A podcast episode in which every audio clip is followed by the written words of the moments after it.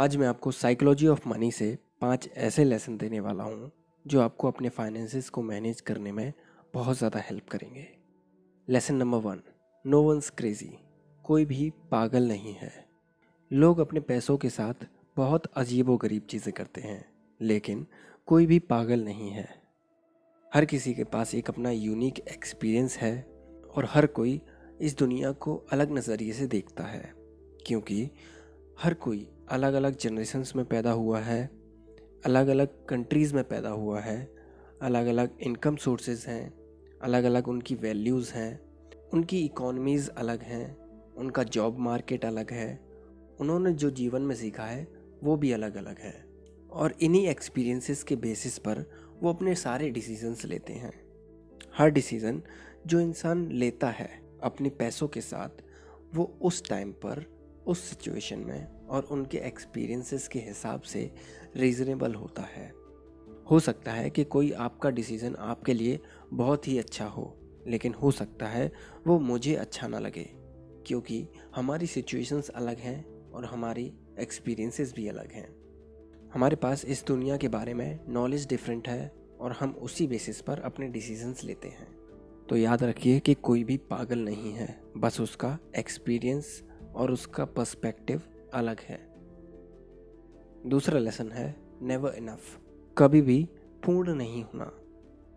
लोग पैसे कमाने के लिए न जाने कितनी चीज़ें करते हैं। कभी कभी वो बहुत ज़्यादा अमीर होने के चक्कर में कई सारी इलीगल चीज़ें भी कर देते हैं, जिसकी वजह से उनकी ज़िंदगी भर की कमाई भी चली जाती है और फिर वो आगे भी कुछ नहीं कमा पाते। ऑथर बताते हैं कि गोल पोस्ट को लगातार बढ़ने से रोकना सबसे ज़्यादा मुश्किल फाइनेंशियल स्किल है। और इसी वजह से लोग ज़्यादा पैसा कमाने के चक्कर में अनएथिकल इलीगल चीज़ें करते हैं और उनका करियर मोस्टली बर्बाद हो जाता है। सोशल कंपैरिजन भी एक बहुत ज़्यादा बड़ी प्रॉब्लम है, क्योंकि आप अपनी सक्सेस दूसरों के नज़रियों से डिफाइन करते हो। आपको अपने आप से पूछना है कि आपको जीवन में क्या चाहिए और कितना चाहिए।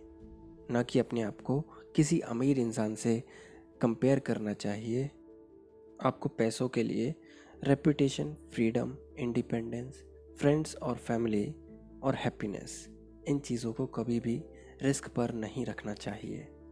और आपको ये डिफाइन करना होगा कि आपके लिए कितना इनफ है। अगला लेसन है कंफाउंडिंग कंपाउंडिंग इसका मतलब है हक्का बक्का कर देने वाली कंपाउंडिंग वॉरेन बफेट दुनिया के सबसे अमीर इन्वेस्टर हैं और उनकी आज नेटवर्थ 108 बिलियन डॉलर से भी ज़्यादा है। वो आज 90 साल के हैं और वो 11 साल की उम्र से इन्वेस्टिंग कर रहे हैं।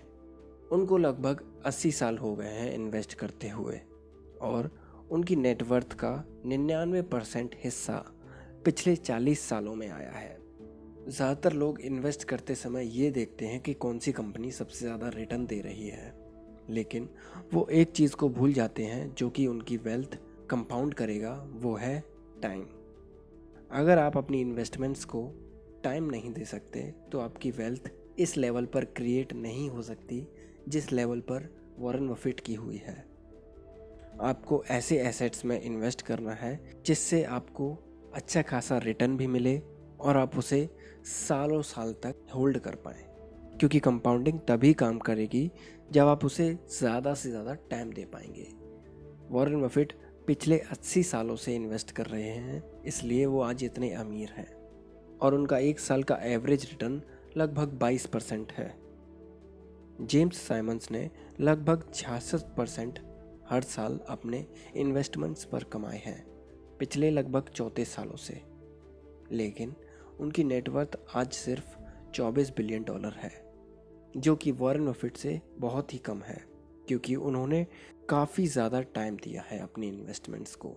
और अगर जेम्स साइमंस पिछले सत्तर सालों से इन्वेस्ट कर रहे होते तो उनकी आज नेटवर्थ होती 63 quintillion 900 quadrillion 781 trillion 780 billion 748 million 160,000 dollars ये नंबर्स इन प्रैक्टिकल लग सकते हैं लेकिन उनकी ग्रोथ रेट के हिसाब से पिछले सत्तर सालों में उनकी नेटवर्थ इतनी ज़्यादा कंपाउंड हो जाती।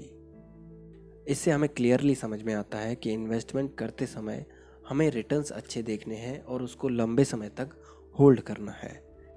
अब चौथे लेसन पर आते हैं जो है फ्रीडम लोग वेल्दी इसलिए बनना चाहते हैं क्योंकि वो अपने आप को खुश रखना चाहते हैं। हैप्पीनेस एक कॉम्प्लिकेटेड सब्जेक्ट है, क्योंकि हर कोई डिफरेंट होता है। लेकिन इसमें अगर कोई कॉमन चीज़ है तो वो ये है कि हर कोई अपने हिसाब से जीना चाहता है। हर कोई अपनी ज़िंदगी को अपने कंट्रोल में रखना चाहता है। जब आपके पास वेल्थ होती है तो आपके पास कंट्रोल भी होता है।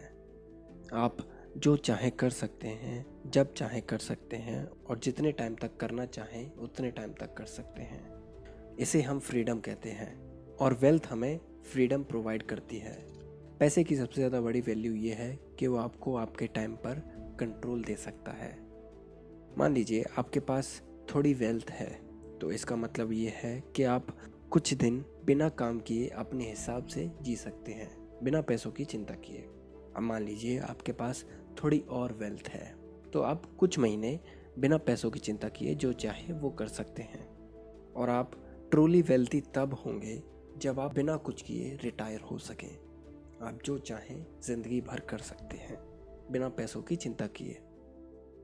Lesson number five room for error गलतियों के लिए जगह होना। ऑथर बताते हैं the most important part of every plan is planning on your plan not going according to plan इसका मतलब है, इसका मतलब है कि किसी भी प्लान का सबसे ज़रूरी हिस्सा ये है कि आप ये प्लान करें कि अगर आपका प्लान प्लान के अकॉर्डिंग नहीं गया तो आप क्या करेंगे? ये दुनिया अनसर्टेनिटी और रिस्क से भरी हुई है। जब हम बात करें फाइनेंशियल प्लानिंग की, कोई भी फाइनेंशियल मार्केट को प्रिडिक्ट नहीं कर सकता। कोई भी ये नहीं बता सकता कि आगे मार्केट किस दिशा में जाएगा। आपको नहीं पता कि कल क्या होगा। आपको नहीं पता कि कब कौन सा बड़ा इवेंट हो जाएगा जिसकी वजह से इकोनॉमी कोलैप्स हो जाएगी और आपकी इन्वेस्टमेंट्स की वैल्यू आधी हो जाएगी या फिर उससे भी कम। तो हमेशा आपको एक सेफ्टी मार्जिन रखना होगा अपने आरओआई यानी रिटर्न ऑन इन्वेस्टमेंट पर। इसको हम एक एग्जांपल से समझते हैं। मान लीजिए आपके पास दस हज़ार रुपये हैं जो आप इन्वेस्ट करना चाहते हैं। आपने हर साल उस इन्वेस्टमेंट पर लगभग बारह परसेंट का रिटर्न एक्सपेक्ट किया है। लेकिन हमें यहाँ पर एक सेफ्टी मार्जिन भी लेना होगा। हालाँकि हम चाहते हैं कि हमारी इन्वेस्टमेंट्स 12 परसेंट हर साल बढ़ें, लेकिन हम 9 परसेंट मानकर चल रहे हैं।